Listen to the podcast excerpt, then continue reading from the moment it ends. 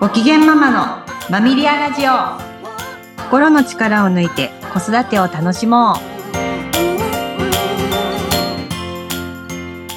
皆さんこんにちはマミリアの鎌田玲奈です。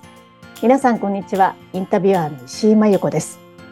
さて玲奈さん今回5回シリーズでお伝えしている子育てで大事にしたいこと今日が最終回の総括のような内容でその副題が気づいたところがスタートというところですよね。はい。そうです。まあ、今まであの話をしてきたところで、あの、まあ、皆さんがどう思われたか まあね、直接お伺いしてみたいなっていうところはあるんですけど、えー、あの、やっぱ親にできること、まあ、小さいうちは、なんかあれもしなきゃこれもしなきゃって、なんかすごく大変だっていうインパクトの方が強い、うん、そうですよね。うん。まあ、子供がどんどん大きくなっていくと、親にできることは限られてるんだなと気づかされる。まさにその通りですね。うん、ねで、その中で、親が、まあ、これをやっておけばよかったんだっていうところ。うん、っていうところが、まあ、このシリーズの話の行き着くところなんだろうなと思いながらですね。はい、うん。なので、まあ、真っ只中の方にとっては、あの、え、これだけでいいの？とか、あの、いや、他にもいっぱいあるじゃんとか、まあ、いろいろ思われるところもあるかもしれないですけど、うんうん。で、親にできることって、本当に、あの、限られていて、でもそれってものすごく、あの、人生の下支えになるような、あの、すごく大事な営みなんだよっていうところで安心していただけたらなという思いで、今まで話をしてきました。そうですか。はい。もう一度ね、5つのキーワードおさらいしてみたいと思うんですけれども。そうですね。はい。一つ目が。一つ目が、えー、自信でしたね。はい、まあ、言い換えると安心感でした。はい、うん。で、二つ目が我慢。うん。言い換えるとコントロール。うん、自立っていうところでした。はい。で、4回目でお話ししたのが、まあ、3つのキーワードいっぺんにお伝えしたんですけど、まあ、思いやり。はい、言い換えると、人を幸せにする力。うん、で、えー、4つ目が勇気。はい、で、まあ、チャレンジ精神。で、最後5つ目が知恵。うん、ということで、まあ、言葉の力とか、問題解決をする力という、えー、内容でした。はい。なので、えー、親にできることって、一つ目と二つ目ですね。あの、はい、安心感を、はい、えー、まあ、感じてもらえるような、まあ、環境づくりであったり、はい、えー、我慢の練習を日常生活の中でするっていう、まあ、親の、まあ、心構えっていうんですかね。なんか覚悟みたいなところの話だったかと思います。はい。まあ、5つある中で2つ、うんうん、頑張ればいいのかなと思うと、ちょっと気が楽になるような。だといいですね。はい。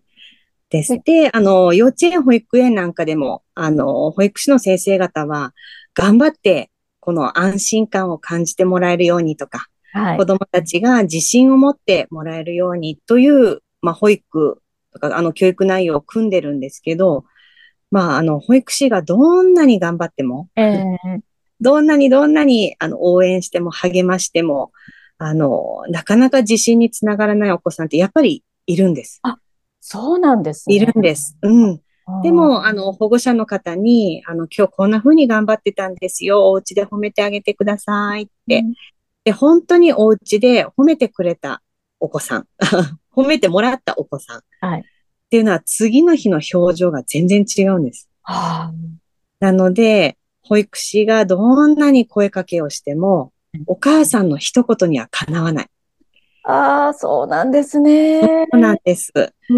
で、あの、え、本当なの？とか、ええ、あの、いや、あの、私見てないからとか、あの、いや、それは先生から言ってあげてくださいとか、でも、そういうことじゃないんです。もう、お母さんはもうただただあ、そうなんだ。うちの子そんなに頑張ってたんだ。すごいねって。もう本当にあの、褒める。うん、で、あなた頑張ってたって聞いたよって。それ聞いてお母さん嬉しかった。ももうそういう会話で十分なんです。ああ。ね、ついついなんか見てないからとか、本当にすごかったのかなとか、思ってしまいがちだけど、全部、全部肯定する必要があるってことですね。そうです。もう家に帰ってきてしてみせてとかじゃなくて。ああ、それもついつい言いたくなりますけど、わかります。た方がいいですね。うん、そうです。なので、あの、本当に親にしかできない部分って正直あるので、はい、どんなに周りが、あの、頑張っても届きにくいこと、うん、だったりするのが1番、2番。もう本当にこれに尽きるので、あの、いろいろ気になるところあるかと思いますが、うん、もう何を頑張ったらいいかわかんないってなった時には、ここに立ち返ってもらえたらいいのかなと思います。はあ、大事なキーワードですね。はい。です。で、まあ、あの、私はこう発達の話でしていくので、やっぱりこう赤ちゃん時代の話からしていくんですけれども、うん、まあこういう話を、まあ、例えば小学生のお子さんをお持ちのお母さんが聞いたとき、はい。え、うちも大きいよとか。そうですよね。もう手遅れなんじゃないかとかね。そうそうそう、思われてね、うん、不安になられるかもしれないけど、はい、もう今日の、あの、副題のところにつながるんですが、あの、もう気づいたところがスタートなんです。いいんですね。いつからでもね、別に。いいんです。で、子供たちは自分に足りてなかったものとか、自分に必要なものっていうのは本能で分かってます。そうなんですか？そうなんです。なので、今自分に自信が足りてないとか、うん、そのために安心感が必要だっていう時に赤ちゃん帰りをするんです。あ、それはもう本能的な行動だったんですね。本能的です。うん、本人たちは、あの、説明がつかないです。へえ。なんかその思春期たちもそう。ああ、うん、なんか、あの、無償にお母さんに話を聞いてもらいたがったり、お母さんお母さんお母さん、やけに今日喋るわね、みたいな時は、うん、あちょっとこう手を止めて聞いてあげてください。そうですね。ついつい忙しいから、なんかもう後でいいとか言いがちですけど、それやめた方がいいってことですね。うん、そうですね。で、その時がチャンスです。ああ、むしろチャンス。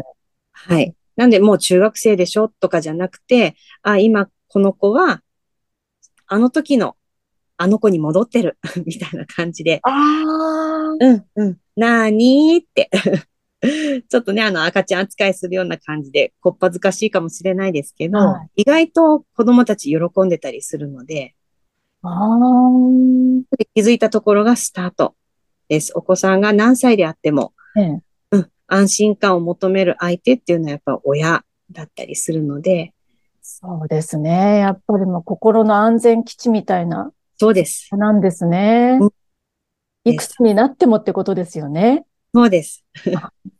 はい。なんで本当にあの、親子って不思議なんですけど、親が気づいて立ちぶとまっただけで子供に変化が見える時もあるので、実際にアクションを起こさなくても、ええ、お母さんが、ああ、聞いてあげたらよかったなって、なんかちょっとこう振り返って、こう静かに自分と対話ができたっていう時に、自然と子供にも安心感が伝わったりする感じですね、えー、そんなものなんですね。そんなものなんです。とっても不思議なんですけど。ですね。うん。です。なので、あの、何かをしてあげなきゃとか、あの時十分にしてあげられなかったから、例えばお出かけで一緒に何かを食べに行くとか、ええ、なんかそういうことを、まあ、わざわざしなくても、はい、もう家庭の中でできちゃうこと だったりするので、はい。じゃあ伝わるってことですね。なんか特別何かの機会を作らなくても。そうです。ああ。え、どういう声かけっていうんですかね。どういうふうに言えば伝わるんですかね。なんかお母さんこういうふうに思ったんだけどって素直に言う言うってことですかね。まあ、それでもいいですし、うん、うん、うん。あの、お母さんが微笑んでるだけで。ええー？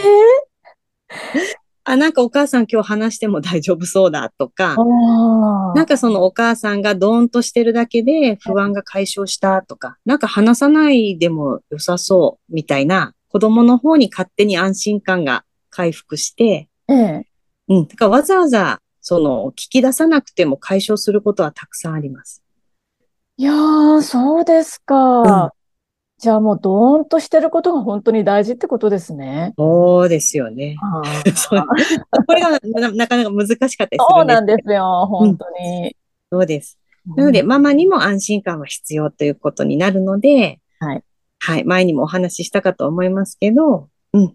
あなたの安心感はどうやって、えー、確保してますかっていうところを、あの、大事にして、まあ、あの、振り返りをしてもらったらいいのかなと思います。そうですね。ママの安心感って本当永遠のテーマだなと思うんですが。